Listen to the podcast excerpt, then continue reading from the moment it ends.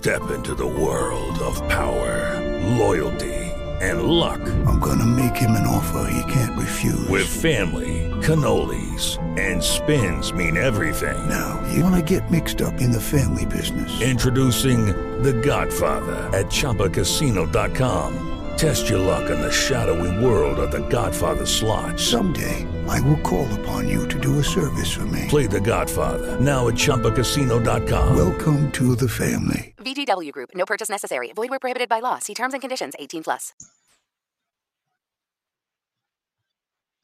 Welcome.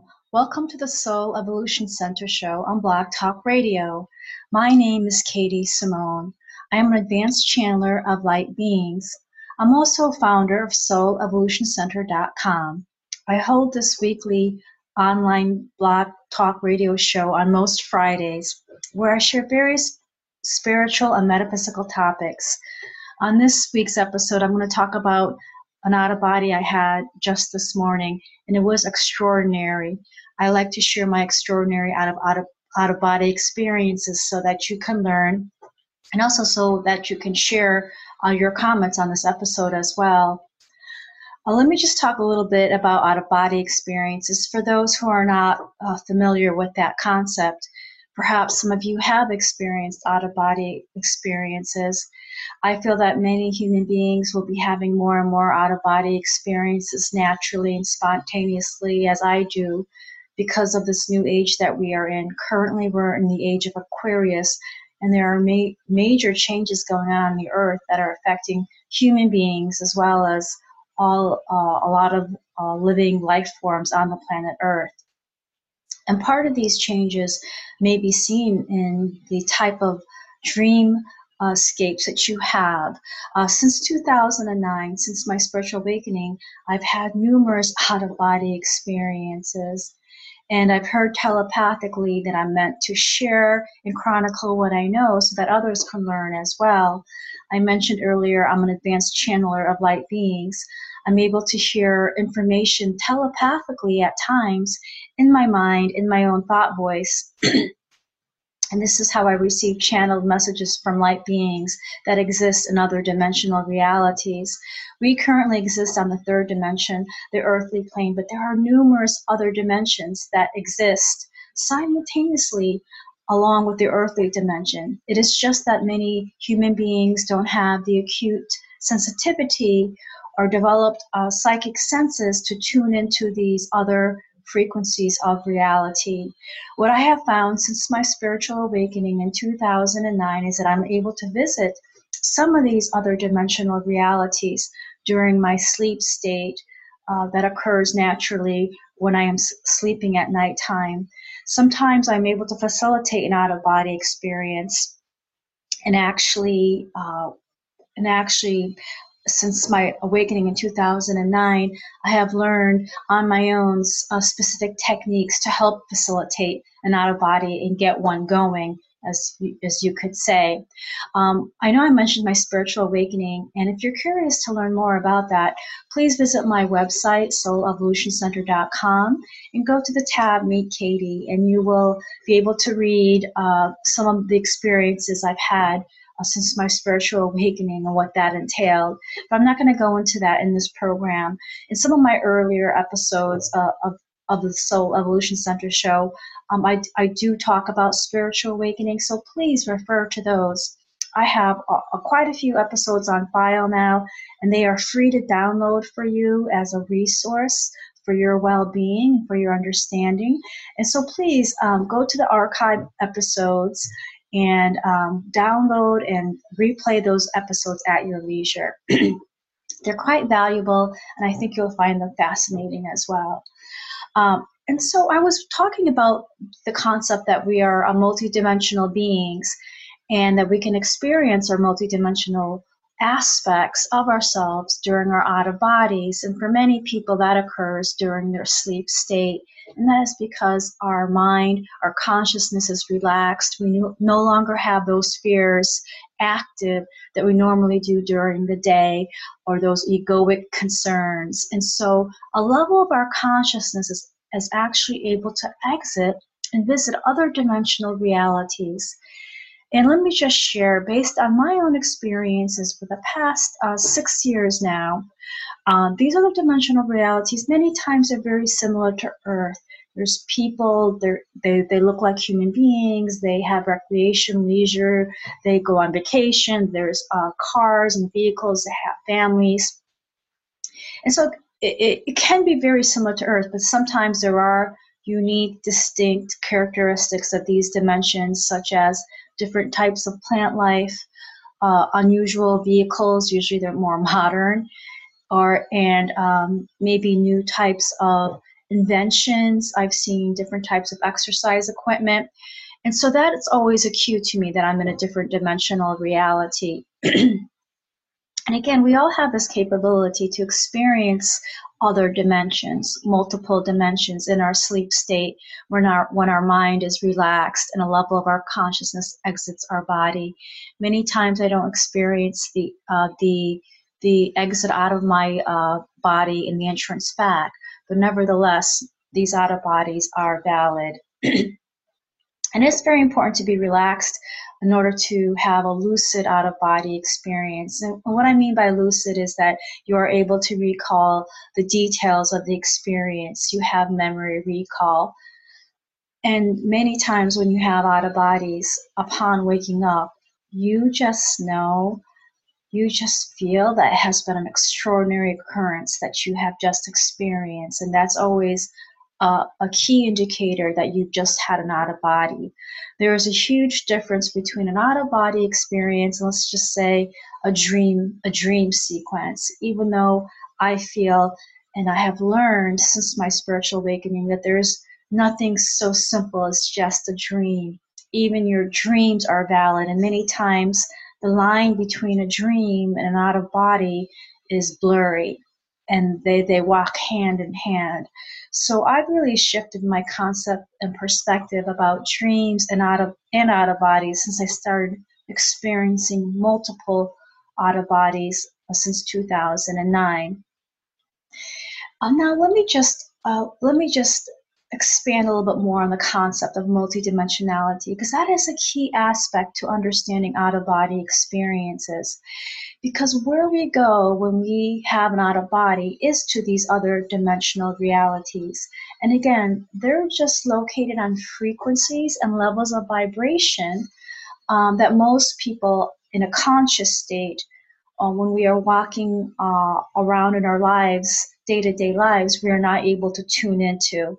That's because there's a lot of distractions for us as human beings. We are constantly just looking out into the world and uh, constantly processing all the visual stimuli, uh, sensory stimuli. So our bodies are very busy. And that aspect that is sensitive to these other dimensional realities isn't able to be pronounced or to be known to us. It is only when we are in a deeply relaxed state, such as meditation, or uh, that period of time right before sleeping uh, at nighttime or that period of time immediately upon waking. Those are key states and fertile states um, for you perhaps to experience an out of body, as I have found out for myself. Most of my out of bodies occur at any time between uh, when I fall asleep to when I awaken. And many times it is between uh, 6 a.m. and 9 9 a.m. in the mornings. I find that an exceptionally fertile time for me to uh, facilitate an out of body. And the reason why uh, human beings would have out of bodies and go to these other dimensions is because we are learning. Uh, we are, our consciousnesses are expanding. Uh, we are developing as spiritual beings. We are spiritual beings having a physical existence for our evolution we are evolving beings, and that is everyone's life purpose. I am also a psychic reader and provide uh, readings to, to clients, and many times my clients ask, What is my life purpose? What is my life purpose? And everyone's life purpose is to evolve, to spiritually develop, to expand your consciousness. Into what? I had one student in a class ask me, What are we expanding toward? What are we evolving toward? And we're evolving more toward that innate essence that we were created with and have been born with, and that is our divinity. We are divine spiritual beings, and we're having this earthly existence right now for our growth, for our learning, and for our development. And for many human beings, that entails learning unconditional love for ourselves, um, for other people, uh, unconditional love for Mother Earth, animals, all living forms, deeper and deeper levels of compassion for everyone, um, deeper levels of peace, uh, self peace, and peace in the world. Uh, levels and also learning how to be joyful um, and to be in bliss. These are all higher evolutionary traits that every human being is learning. It is just that some human beings are more developed and have learned certain things, but they, it doesn't mean that the learning stops. They continue to learn to go into deeper and deeper levels of these uh, evolutionary characteristics. Um, if you have judgment, if you have fear, um, if you have arrogance, uh, if you are uh, narcissistic, uh, you're an evolving soul. Obviously, you have not developed those traits to transcend those characteristics. And so, part of our multidimensional nature is that we learn and develop, grow, and experience not only on the earthly plane, but in another in other dimensional realities. We have concurrent and parallel lives. I know this these are very high level concepts that, that may be hard to believe, but we are so complex and we are so much more than our physical body. And our existence here on earth is just one of many. Uh, we actually have parallel lives, uh, sometimes with very similar family members as we do on the earth, and sometimes with other husbands, other chil- children. And I have personally experienced this during my out of body since 2009. And I have blogged about it on my blog, which is part of my website, soulevolutioncenter.com. As I have also shared some of my concurrent and parallel lives here on this uh, show, um, just to let you know how complex we are and what we are aspiring toward, what we are moving toward as evolving divine beings. So why would we go to these other dimensions in our in our sleep state? Why would we want to have these experiences? Why would our spirit, that level of consciousness that leaves our physical body during out of body, want to have these type of experiences? For exactly the same reason why we're on the planet Earth to uh, to learn, to experience, to develop, to grow, um, to have compassion, uh, to love deeply, etc. Those are the type of things we experience even on our multidimensional uh, levels.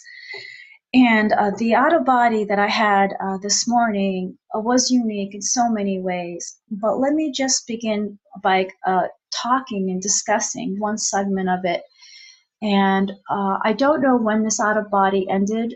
Um, sometimes I do remember to look at my nightstand and to note the, the time and the hour because I like to chronicle it and then share it here on this platform. But this time I didn't. Let me just share with you that I became lucid during the of body, or what uh, another term for lucid or synonym is. Uh, I started having memory recall. I found myself on a on a on a large boat with many many people. Um, it wasn't really a cruise boat, but it could have been.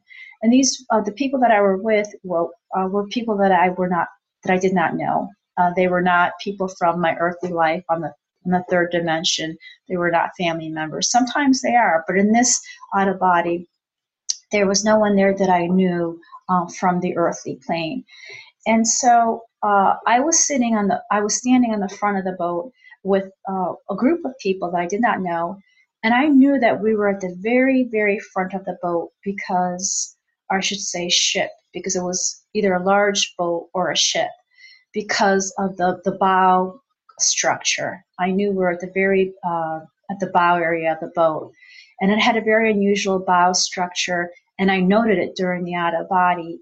It had two structures located in the on the bow that looked like black steel. They almost looked like mini turrets, T U R R E N T S, mini structures. And I noticed that. And I made a comment about that to the people around me that I actually didn't like the structure of the bow. And beyond that was the horizon of the, the ocean. It was a huge body of water we were on. And as I was looking out, gazing out onto the horizon, I noticed two large ships, uh, perhaps uh, maybe 500 yards away. And one of the ships had an unusual shape. It was very circular. Um, it was almost like the shape of a centrifuge. Uh, but nevertheless, it was a type of ship. And I, I saw one ship actually bumping the centrifugal shaped ship. And I thought, I had the thought that that ship was intentionally butting that centrifugal ship as if it wanted to be antagonistic. And then the the uh, the ship that was shaped very circular like actually flipped over, and it and it you could say started going underwater and and then became submerged. As soon as I saw that, I was so nervous and concerned because I thought about all the passengers on that ship, and they were going down. And so I, uh, I made that comment out loud to the group of people around me. Oh my gosh, that ship just hit the other ship, and that ship is now submerged. And I said, "Where's the siren?" Because I, I wanted to hear some kind of warning signal that to let people know that something was going on and this a ship had overturned needed a rescue and the passengers needed to be saved. Um, so I made that comment and I, I wasn't aware of this at the time, but looking back at it upon waking up, you know, people around me were not really getting excited that the ship had uh, become submerged and had overturned. And I don't know whether it's because they hadn't viewed it at the time of collision as I had, and they just didn't know and they were ignorant in a way. Right away, I was concerned in the out of body and I was doing this thing i was i told myself in my mind that every second is so important and crucial because every second that those passengers are underwater is a second less of breath they have. We uh, you know human beings can only hold their breath underwater for uh, so much time before expiring. And i was so concerned and i um, and so what i did is i left the bow of the ship that i was on. And to be honest with you when i walked back to the main part of the ship i had to let me just say, almost scale the ship that I was on. And there was a, a ledge, a protruding ledge that was about three or four feet long, and it was about three or four inches in uh, depth. And I actually stood on that ledge to to walk myself back to the main part of the ship. And I, I had the fear that that ledge wouldn't hold me, that I was going to fall myself. But because I was so motivated to help uh, that ship and to let people know um, what happened, I I just kind of uh, was able to make the passage to the to the rest of the ship on that small ledge, and I was able to do it very dexterously as well. And so when I get to the other part of the ship that I'm on, where there are many people, I, I make a comment like that ship needs help, uh, that there's a, a submerged ship that I saw on the horizon that needs help. And the next next thing that happens is I find myself in a small, you could say, canoe or kayak. It was that sh- that kind of a shape, and I was sitting in the very front, and there were two men sitting behind me, uh, single style. But the the uh, shape of this um, marine vehicle was uh, shaped very similar to a kayak or a canoe. And next thing you know, I'm sitting in the front of that, and there's two men behind me. And I don't know how I got into that boat, but it, I, it just materialized and I was in it. And many times not of bodies, you, the scenes change so quickly. And that's standard. And I, and I share that as a teaching point to know that sometimes the, the sequences um, don't make sense as to how they flow but just accept that as part of a normal part of an out of body. Um, it's a, it's a whole different rule game um, and rule set in out of bodies. It's not like real life or our three dimensional life where there's transitional stages. So I'm finding myself in the front of this canoe like boat. And um, and before I, I find myself in that canoe like boat, I realize from the horizon, there are singular body bags coming toward the ship that I was on. And I realized what was happening. Um, as part of the as part of the rescue uh, technique of that submerged ship, what they did was they put their passengers instead of putting them into safety boats or life preservers, they had a new type of uh, let's just say technology where if a ship went aground or a ship overturned, people would go into these look like singular body bags, one body in each bag, and they were like zipped up. But at the front of these uh, body bags was what looked like a flare, and it was burning and sizzling, and that was like you could say the engine. And so uh, the, a per- singular person would go into this body bag, and then a flare would be put on the uh, front of the body bag after the person was zipped up in it, and it acted as a catalyst. It acted as a, a mechanism for movement and acceleration. And when that flare was lit, the body bag would then start traveling towards shore. So this was their rescue uh, system on the ship. And so I'm standing there in the bow of the ship I'm on, and I'm viewing these uh, perhaps three to five different body bags coming toward me at an accelerated rate with single flares on each one. And um, one of the body bags um, came right to our ship, and someone reached over, unzipped it, and there was a human being inside except this human being was not in good shape. It looked like it, and I'm hearing telepathically now that that that being had been burned, severely burned during the collision or something. And I saw what the body looked like when it was unzipped in the body bag, and I said to myself, "Oh my gosh!" I actually felt kind of sick to my stomach. It was very gory, and um, and I almost had the thought that I was not going to be able to help help with this rescue because of the gory nature. And then I told myself, Katy, you need to be of assistance. These people need you. You need to do whatever you can to uh, help the survivors. And so um, that scene did take place before I found myself in that uh, canoe with those two men sitting behind me. And the two men that were sitting behind me in a single row seemed to be navigating uh, the, the kayak or canoe that I was in, and I was sitting in the very front. So now we're sitting in the in the front of the canoe, and I, I'm sitting. And you know what? To be honest with you, I'm hearing telepathically that I was wearing a life vest. I had some kind of life vest on, because you know, and I do recall now, upon thinking about it, that I felt very bulky up and through here, like you do when you wear a life preserver when you're on the open water. And and so I didn't note it at the time, but this information is coming in now. And sometimes this happens as I'm sharing and talking about my out of body, I receive telepathic information inside my mind and my own thought voice. And I know it's my etheric guides and helpers helping me. They love it when I share this information to help others understand their, their experiences. And they're giving me additional supplementary information I'm hearing telepathically.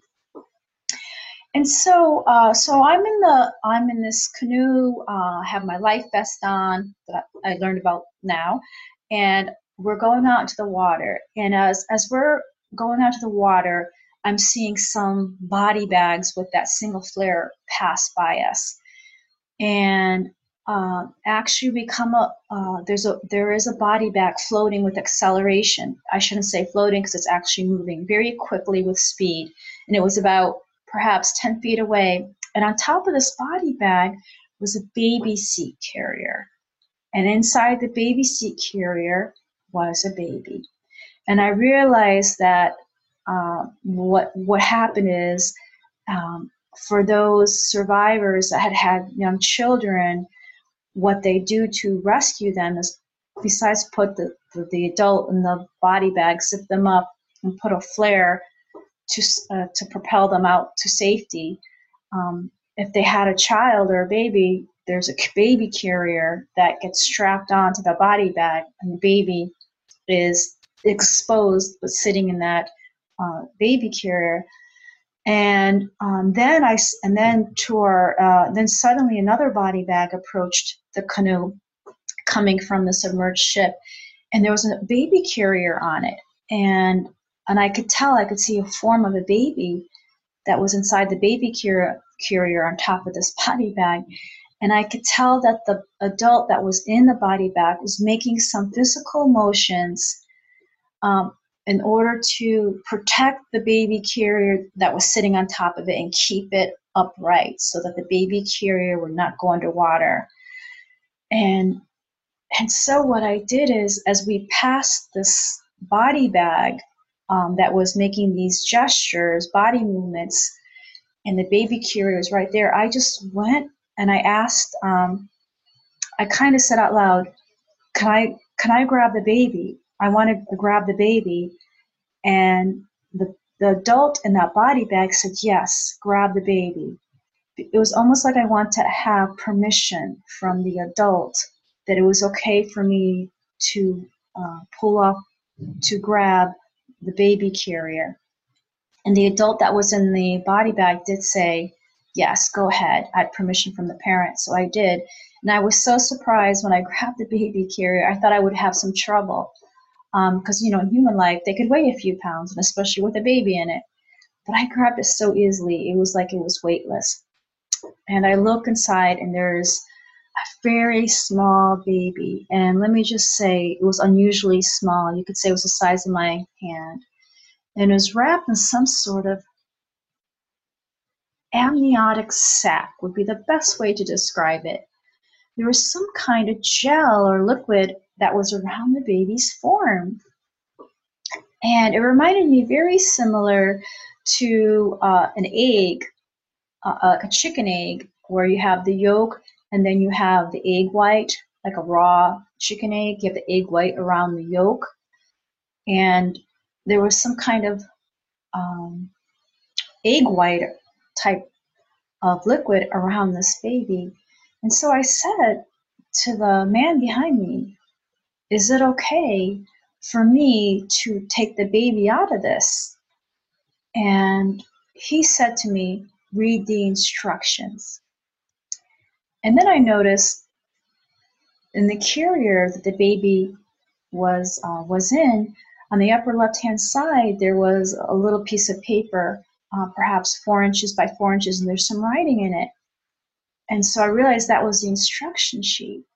But to be honest with you, I didn't follow that man's recommendation and read what was on there. I just kind of took the baby out of its amniotic sac or whatever term you want to use. And then I start conversing with the baby because I'm making, I want to make the baby comfortable. I know it's just been taken away from its mother, who's one of the survivors and is still in that body bag traveling with momentum toward the shore or toward the ship that I just come from. And and I start talking to this young uh, girl, and I she's actually now appears to be three or four years old, and that's what happens during out of bodies. Sometimes the uh, the child changes age. If you see a toddler or baby, they can change very quickly. It's it's a whole different paradigm than what happens on the earthly plane. And if you approach it expecting a logical uh, sequence, um, you're going to be very disappointed in trying to figure out your out of bodies. I have learned that. So I, have just accepted this these unusual uh, iterations and alterations in these out of bodies. So this young girl went from being a baby, a small baby from the size of my hand, to appearing to be a toddler now. And she had beautiful green eyes, and she looked a little Irish to me. And I said to her, "Oh, you have beautiful green eyes." I was really making an attempt to nurture her and provide her with some comfort because I knew the situation in which she had been rescued. And then she, um, and so then I realized um, we're, we still have some rescue, some survivors to address, or I go back to the scene at hand. And so the baby is kind of like between my legs in that canoe, and um, I'm still moving forward in that canoe. And um, as we move, um, I see that there's an area where there's perhaps three or four body bags being propelled. And I'm thinking to myself, we need to rescue them. If the body bags are there, that means there's an adult in there that needs to be rescued. And I look, um, I look in my in my canoe, and I realize I thought I had two men uh, that were behind me, but now it was just a singular man. And I looked to see, and I realized we had a space for one more adult that could fit into our canoe. So potentially we could save one more adult. And then I, I looked ahead and I saw this empty canoe appear um, in the water just a few feet away from me. And one of the survivors in that in that body bag rescue um, structure actually kind of unzipped himself from the body bag and went right into the empty canoe. Very that was shaped very similar to I was in, and so this uh, survivor uh, rescued himself, and and from out of nowhere appeared miraculously an empty canoe for him to go into. And I realized that he was the only one in the canoe, and he was he, he kept um, rowing past other uh, survivors that were still in those body bags. And I had the thought that he could fit one more person in his canoe. He should be, you know, we should be rescuing as many people as possible. And so I, I yell out to him, you know, you could fit one more person in your canoe. Don't you pick up one more person? And there actually was uh, someone um, who had been in a, a, survivor that had been in one of those um, uh, moving body bags, and he had zipped himself out, and he was kind of just floating on top of his body bag and, and, talking. And I thought maybe he was perhaps he was talking to his cell phone the way he was bent over and verbalizing. And so the man that I had noticed that had self rescued himself, um, he picked him up. And I realized that we needed a lot more canoes um, to rescue uh, the numerous amounts of body bags that were still around us. There's perhaps 10, 10, 10 or so that need to be rescued. And then um, we go back to the ship to unload, um, you know, the passenger that we had, the young girl. And as we were doing that, as we're moving toward the ship that I originally was from, excuse me, the young girl starts to say to me that she's so cold and that she's very cold and I realized that she, you know, she had been in the water, even though she had been in baby carrier. I didn't. She was being affected by the climate that we were in, and I had nothing to give her. I didn't have a blanket, and to be honest with you, I didn't even think of that. I just knew I didn't have anything to swaddle her with to keep her warm. And so I just told her that she had to keep moving in the boat that she had to like move her knees together, knock her knees together to create some physical activity so she, she would feel warm. And then she said to me, You're not taking good care of me because I'm cold. And that didn't bother me when she said that. I felt bad that she was cold. Um, but we are approaching the ship, and um, let's say I also sensed that there were other canoes that had gone out like we had, and they were coming back, and um, depositing their passengers because there was an infirmary I'm hearing now telepathically on the ship that I was on. We had to get the survivors to the uh, infirmary that was on the ship um, so that they had proper medical care after their um, harrowing experience.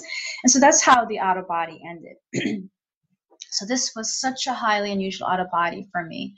Uh, I know some people might say when they when they hear me my observations about this that oh that was just a weird dream that was just a random dream, but it wasn't. It wasn't at all. And if you could just um, be in my shoes for a few minutes and and feel the reality and the realism of that experience that I had, you would know that it was not just a dream, it was an out of body. And plus, I feel like this out of body had a specific purpose for me and for my growth and for my expansion. It was actually a rescue uh, attempt. Oh, you can say it was successful. It was a rescue mission.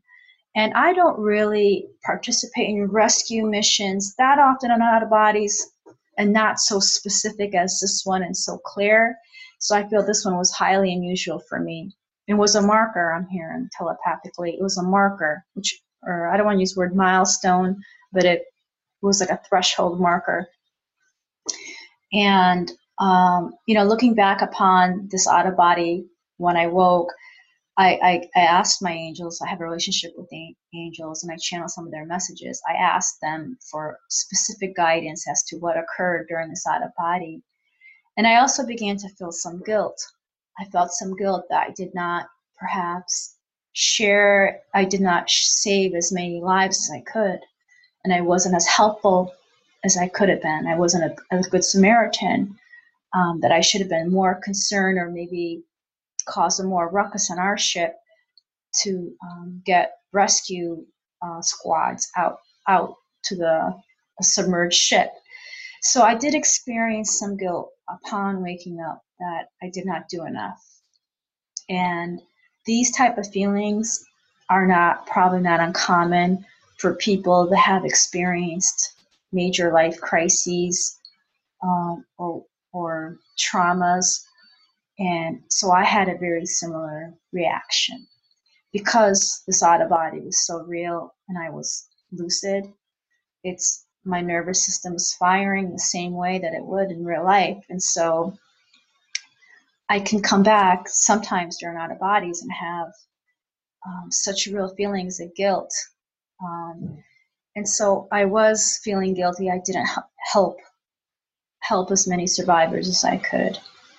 And I, I feel that I was shown this out of body um, to learn, to learn uh, about other dimensions. Uh, I also viewed, um, you know, they have different type of rescue mechanisms for submerged ships. They had that whole unusual technology with a body bag um, to put the survivor, single survivors in with a flare and how it traveled with momentum uh, across the top of the water. So that was you know that that was shown to me and i share that with you um, as i mentioned earlier there's different technologies that occur um, that are used in these other alternate realities. And so um, i had to do my own spiritual work upon waking up so that I, I didn't get sad or depressed that i didn't do enough to help these survivors. Um, and I asked and I asked what could I do now? And so in my mind using clairvoyance and tele- telepathy um, I imagined myself going back to that dimension and saving more lives. And that's possible to do because past present and future exist all at the same time. And um, we can we can move through these different dimensions like that. And I also asked my angels and divine source if they could help those survivors in that dimension that have experienced that trauma. And so I sent prayers. I sent prayers to that dimension. And I also did this thing where um, I asked if I could be really propelled back to that dimension to finish and help and abet. But that didn't happen because my next dream sequence, I, I didn't go back to that uh, dimension where I was on the water and the ship had submerged. Um, so you can say I'm hearing I wasn't allowed back access. I had that experience for the time I had it um, for me to share and learn, and, and that was it. So another teaching point I would like to make is that uh, sometimes out of out of bodies, because it feels so real, and you're having true valid memories on a lucid level, when you come back, you can experience the same human emotions um, that we have on the earthly plane. And um, and sometimes they are difficult ones, like I'm sharing now, but that was what transpired. That was what I felt. And there is no way that I'm going to say, well, it was just a dream. I look at it, and then I also wanted to say to myself, well, what can I learn from this? So next time when I have an out of body and I'm in a rescue situation, I'm going to be of more help. So I learned from this one. I'm going to take more measures to let people around me know that the ship, you know, the ship has submerged. I'm going to be more proactive in getting um, uh, boats out for rescue.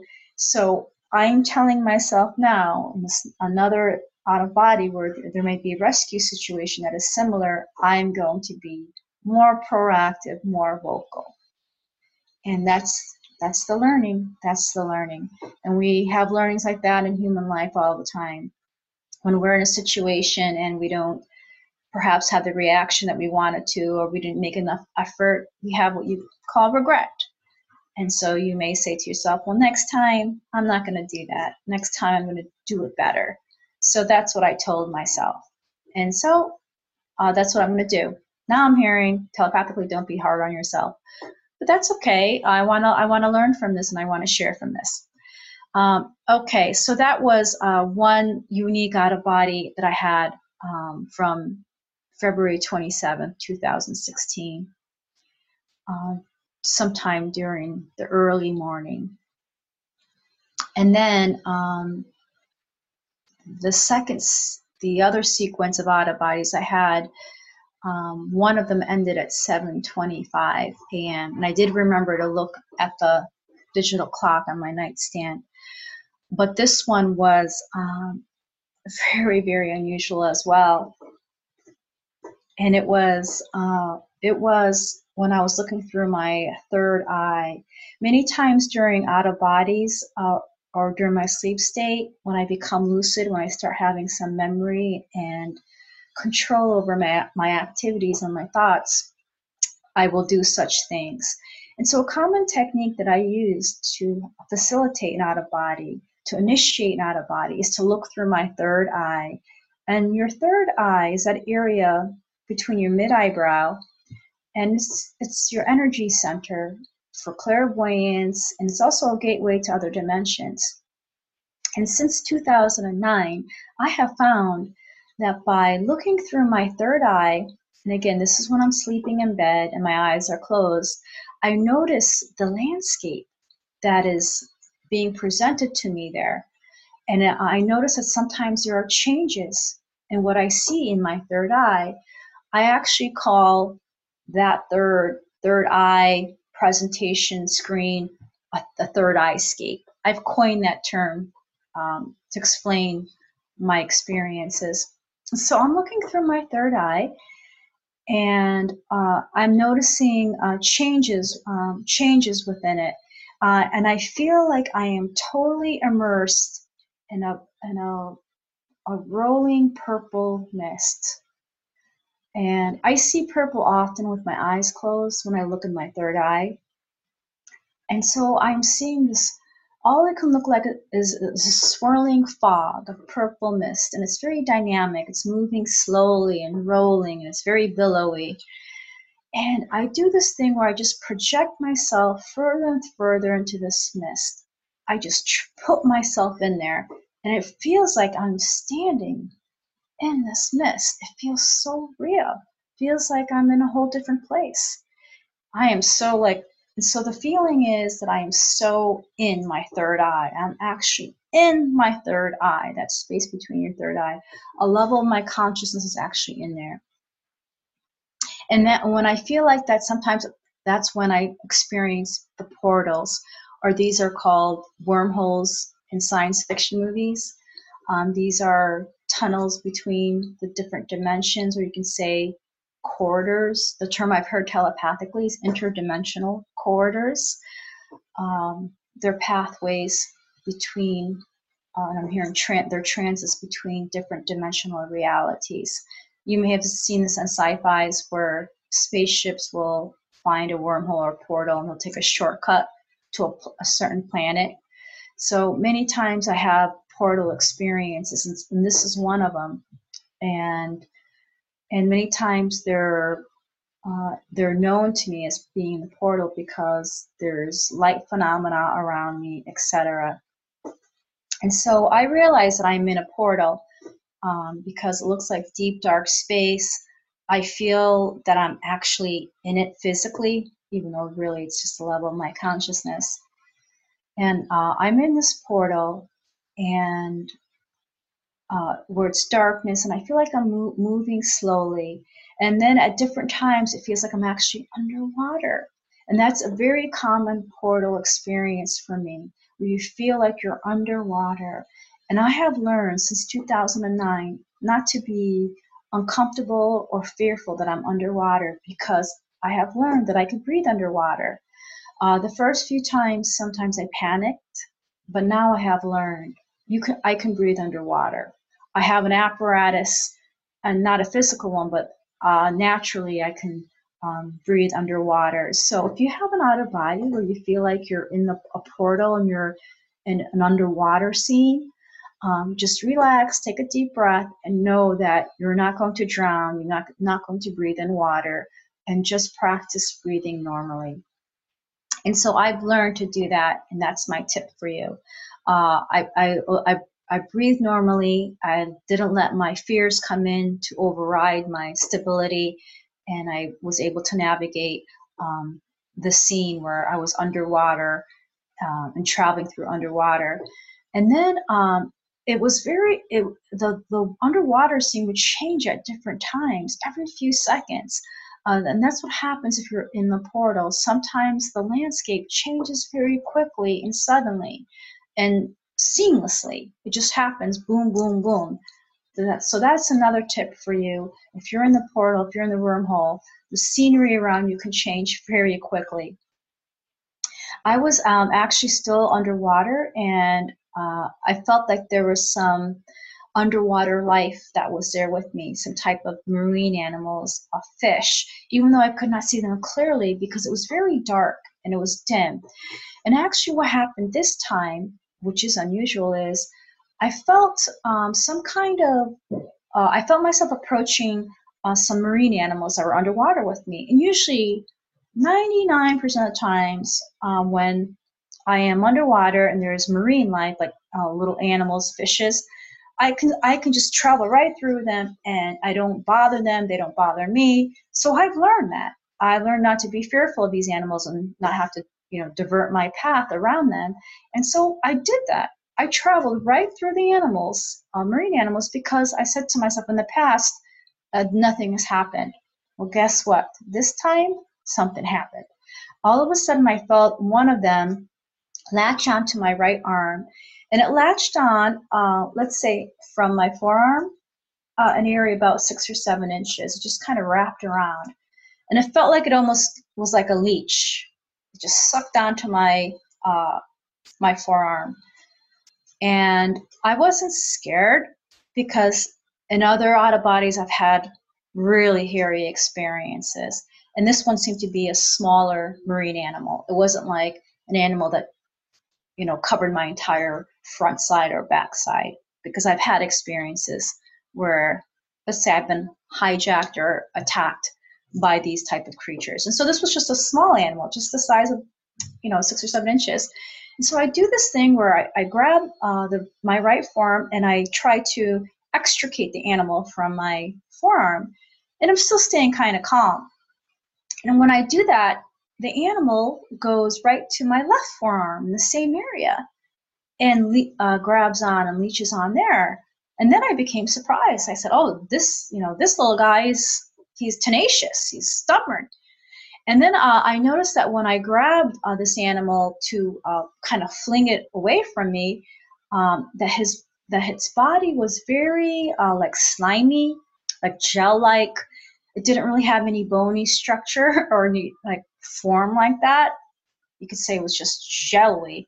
And so it just latched onto my left arm. And I, I, so I took my right arm and I grabbed again from my left to like throw it, to throw it away from me so it would swim away. But I had such difficulty. And I realized that as soon as I, I pulled it off me, it latched back onto my right forearm. So it was very tenacious.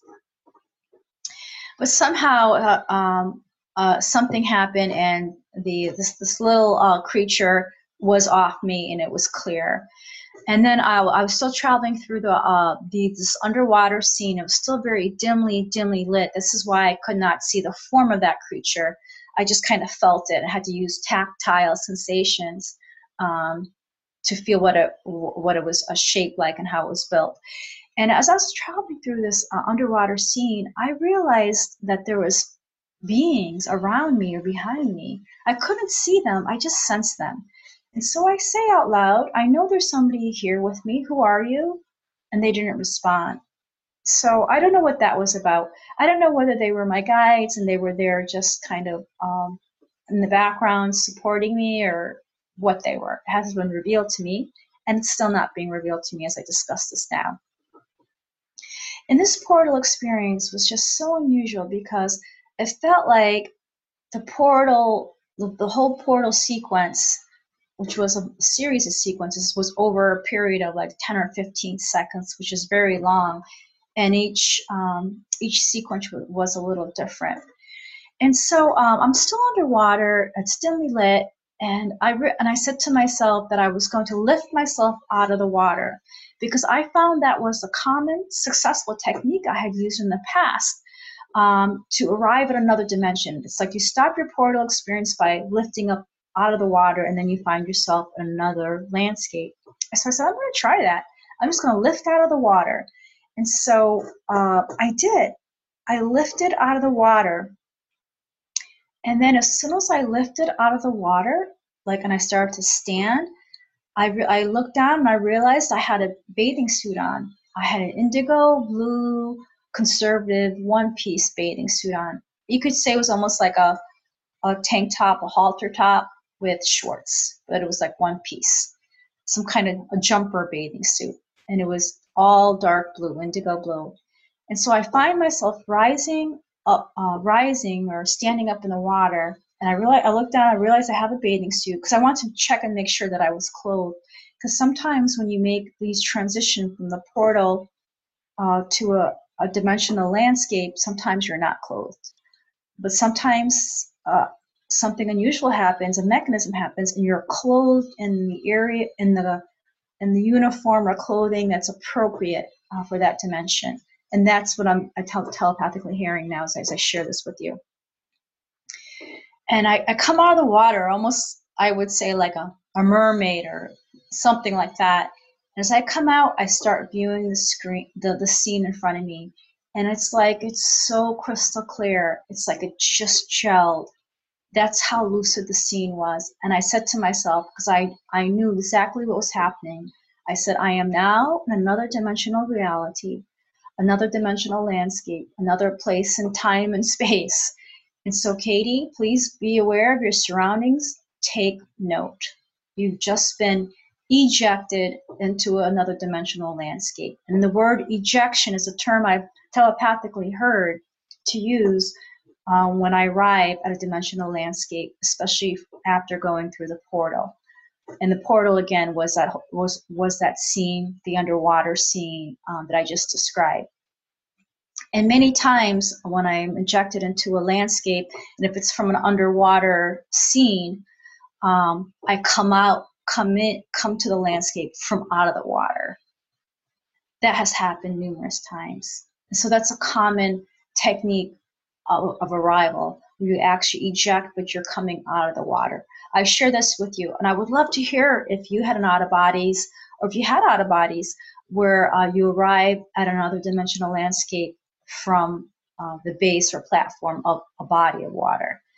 Um, and so I walk out onto the shore, and there are there must be a hundred people there. It's a beach scene. I'm at a beach uh, beach resort or something, but it's in the city. So people are families are lying on the sand. They're they're gathered. It's a totally like you went to the beach, and it was a busy Saturday or Sunday afternoon with perfect weather forecasted. So the beach was was packed. That's where I ended up in this dimensional reality. And I cannot tell you how many times I've ended up in different types of beaches. It just seems to be a common arrival point. And so I said to myself, oh, it's another beach scene. Because this must have been like maybe 15th or 20th arrival into a different dimensional beach scene. But it was an unfamiliar one. And I knew that it was a city because if I looked in the distance, I could see an overpass.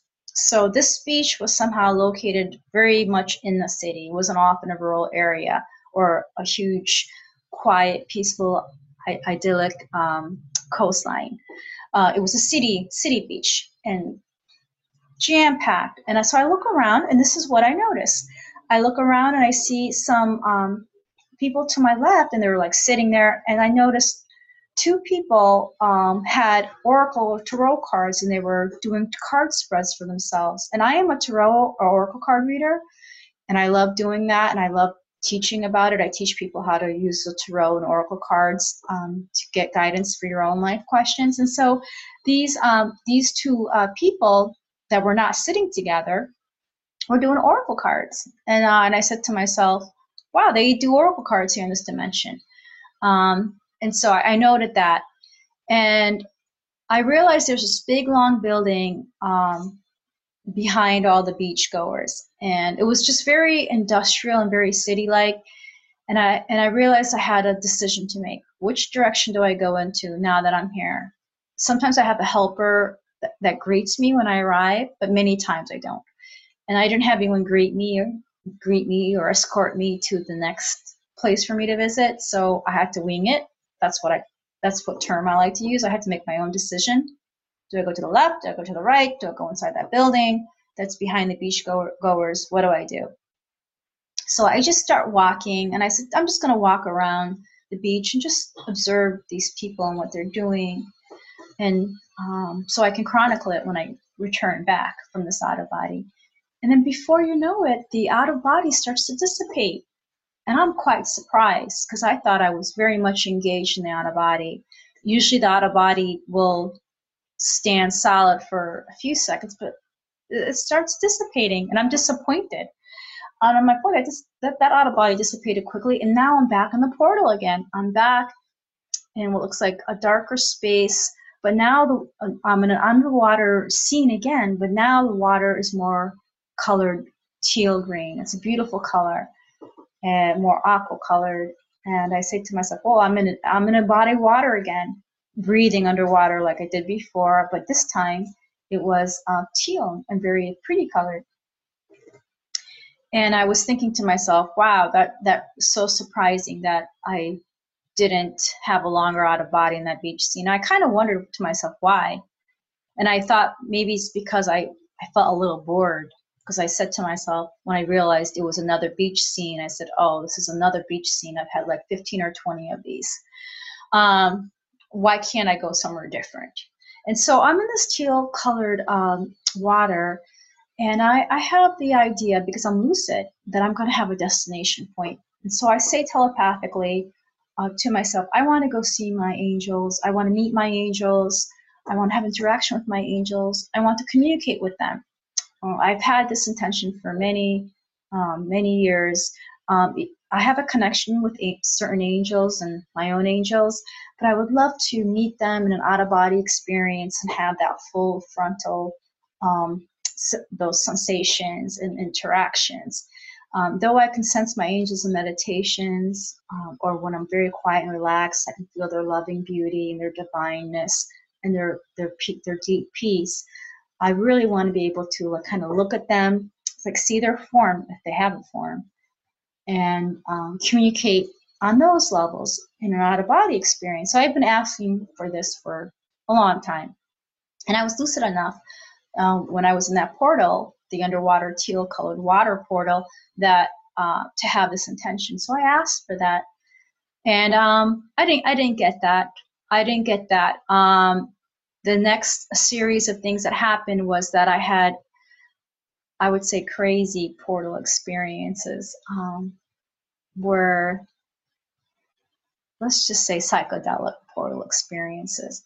Um, part of the portal experience, I was trying to remember all the steps, all the experiences I had um, sequentially so I could share them here. But unfortunately, I, I, I, I lost sense of it because it was so psychedelic. Um, but let me just say that uh, at some point I was still underwater, and then I start hearing um, music and vocals. It sounds like a radio is playing, but it sounds like it's live. It just sounds so real.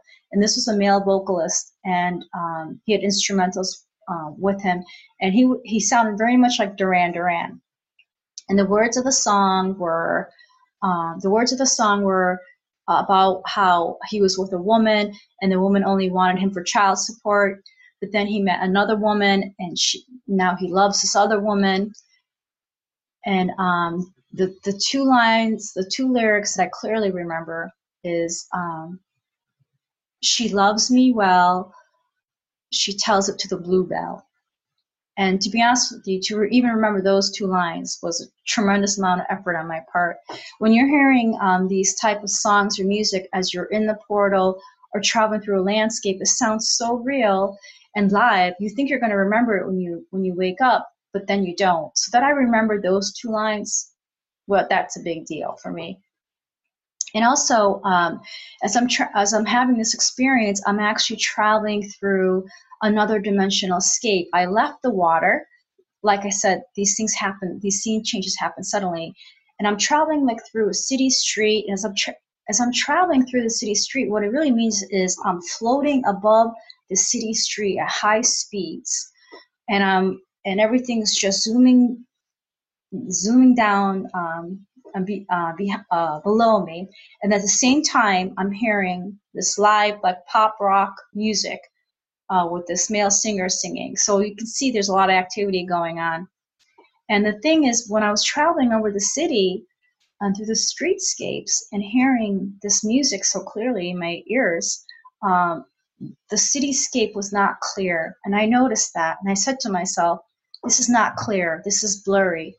It's, the, the scene hasn't gelled like it did when I walked out, out of the water and saw that beachscape in front of me just a few minutes ago. This was blurriness. And I really don't like when it's blurry because it's hard for me to note the details and who want who likes to have blurry vision. We want to have uh, clarity of vision. And so I noted that during the out of body that I didn't have blurry vision, and so I, I wondered whether I was 100% there. That's the best way to describe it. And let me just uh, share with you another teaching tip about out of bodies. Many times, uh, it's not unusual at all to hear live music. Um, during your portal experiences or actually when you're arrived in another dimensional landscape. And let me tell you that that music when you hear it, whether it's just instrumentals or vocal, is so real. It's quite extraordinary. I would love if you could share on this episode if you ever had an out of body where you heard live music. It's, uh, it's, it's kind of a lot of fun. You know, it breaks up the out of body. And um, sometimes I wish I was a musician so that when I come back, I wish I could have I could maybe recreate these songs and recreate the music, but unfortunately, I'm not musically inclined that way. I don't have that talent in this lifetime. Um, but nevertheless, I can I can appreciate appreciate the sounds of that. So please share if you've had any uh, full auditory um, sensations during an out of body or during your portal experience. And so uh, I'm going to end on that. I hope that was helpful to you. Um, I hope you learned a few things about out of bodies and uh, how they occur and what you may experience during the portal and uh, how important it is not to have fear, for example, when that lecherous um, marine animal um, latched onto me, I, I really wasn't scared just because of its size and because I compared it to other uh, more traumatic experiences where I've had, you know, life size uh, creatures or forms latch onto me like a vampire. Uh, not to scare you, and that's for another episode. So I, you can say I've changed my perspective about these experiences, um, the level of intensity of these experiences. And so just know that you can travel through the portal to get to another dimensional reality. And once you get to another dimensional reality, it may be something very uh, routine or very, very similar to your earthly existence.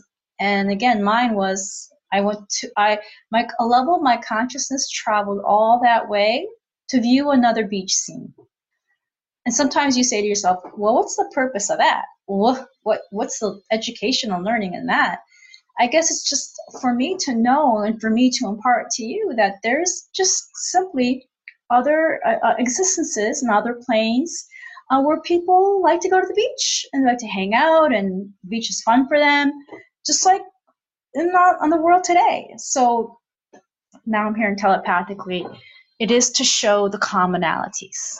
Okay, it is to show the commonalities of these other dimensional landscapes to Earth and to human existence, what we consider is fun and recreational, and what we like to do on the weekends with our families. And also on this dimensional landscape, the uh, some of the human beings were also doing uh, uh, oracle cards. Um, they were doing spreads for themselves. So that's the takeaway, and that was confirmed to me telepathically uh, just now. And I just also want to share um, during the early morning out of body, uh, when I was going through the portal, having those moments in the underwater scene. Um,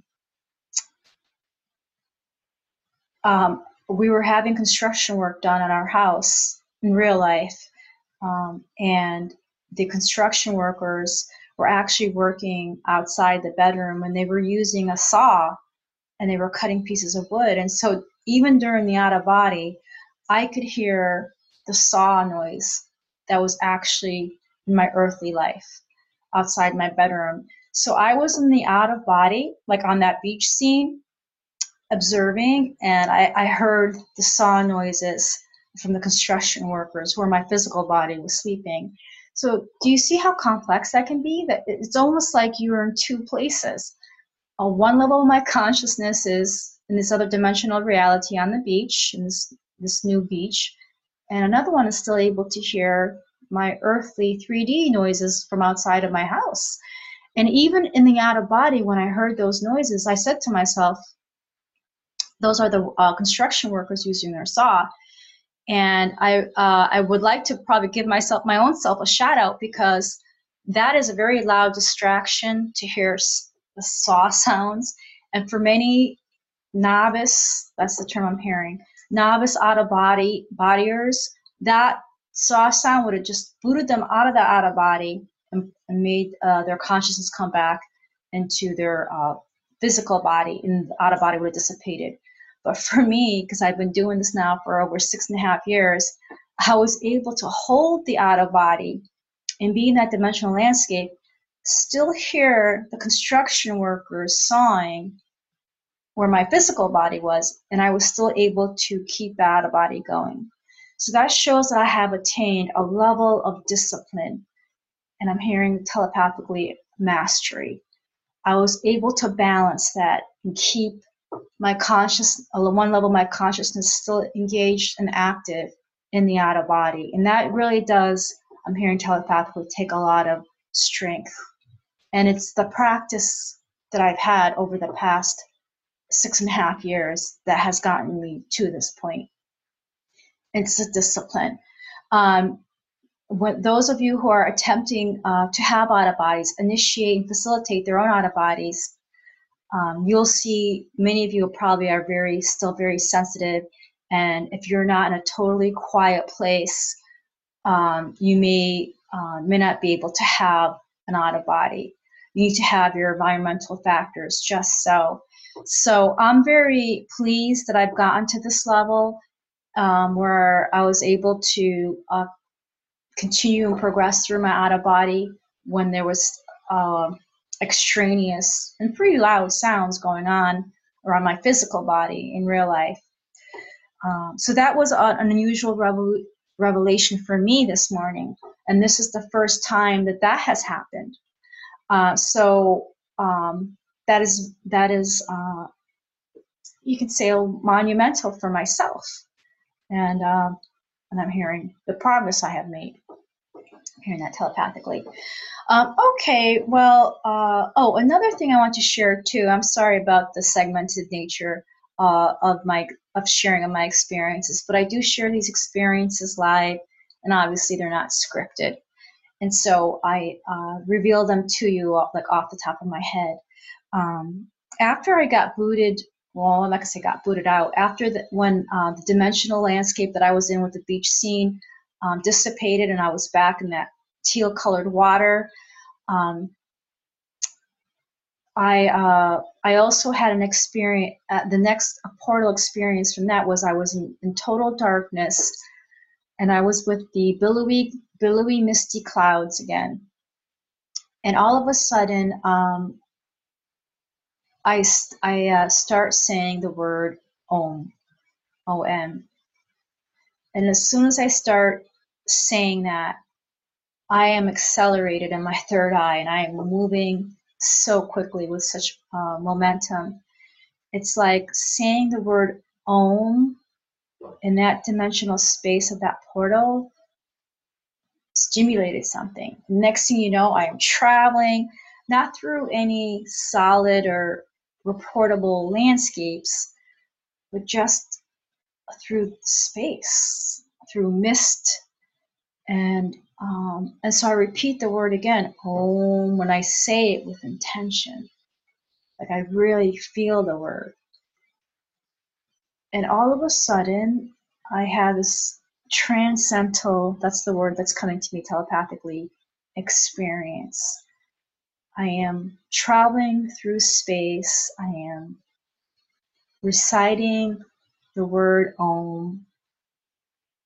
And for two seconds, I felt like I was the biggest expansive consciousness. I, I, I felt like I was one with everything. This is the first time this has happened, like during a portal experience. But many times I don't say the word om. This time I said it spontaneously. I don't even know why I said it. And I, I don't know why I said it repeatedly.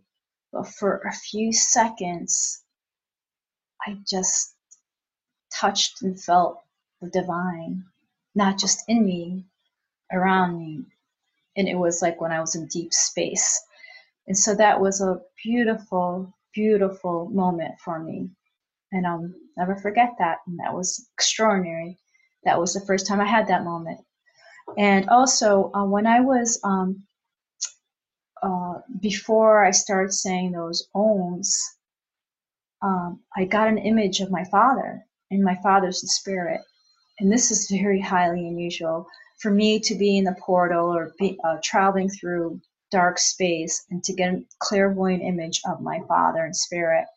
And so I thought that perhaps my father and spirit want to connect with me in another dimensional reality. That has not happened yet. But I was lucid enough to know that was a possibility. So I said telepathically, my father and spirit wants to connect with me now, I am open to it. I would love to connect with him um, uh, from my high school and the high school of all concerned, but nothing ha- nothing transpired from that. But this was the first time that I received an image from my father in spirit when I was going through the portal. So perhaps the seeds have been planted, and perhaps in a future episode there'll be some movement and some development in this area. And if so, I'll share that with you. But I just want to let you know what kind of things, I could say strange or psychic phenomena, experiences may occur during your portal experiences. And the possibility of meeting a loved one in spirit during an out of body is always a potentiality. And I had that happen a few years ago where I met my grandmother in spirit and my grandfather in spirit in an out of body. It was very beautiful. Um, okay, so I'll leave that with, with you. And again, please share. I would love to hear your experiences on this episode um, so that we can learn and grow together. And you can learn more about me and my services uh, on soulevolutioncenter.com. And please feel free uh, to download prior episodes uh, of this uh, show uh, for your reference. Some great information, including how to develop your psychic senses. There's um, free free channel meditations I channel from divine beings that are powerful for your energetic uh, well-being. So please um, use this as a resource, and I look forward to connecting with you soon again in the near future.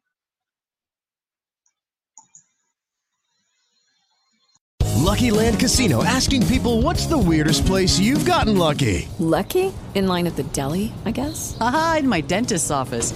More than once, actually. Do I have to say? Yes, you do. In the car before my kids' PTA meeting. Really? Yes. Excuse me, what's the weirdest place you've gotten lucky? I never win and tell. Well, there you have it. You can get lucky anywhere playing at LuckyLandSlots.com. Play for free right now. Are you feeling lucky? No purchase necessary. Void where prohibited by law. 18 plus. Terms and conditions apply. See website for details.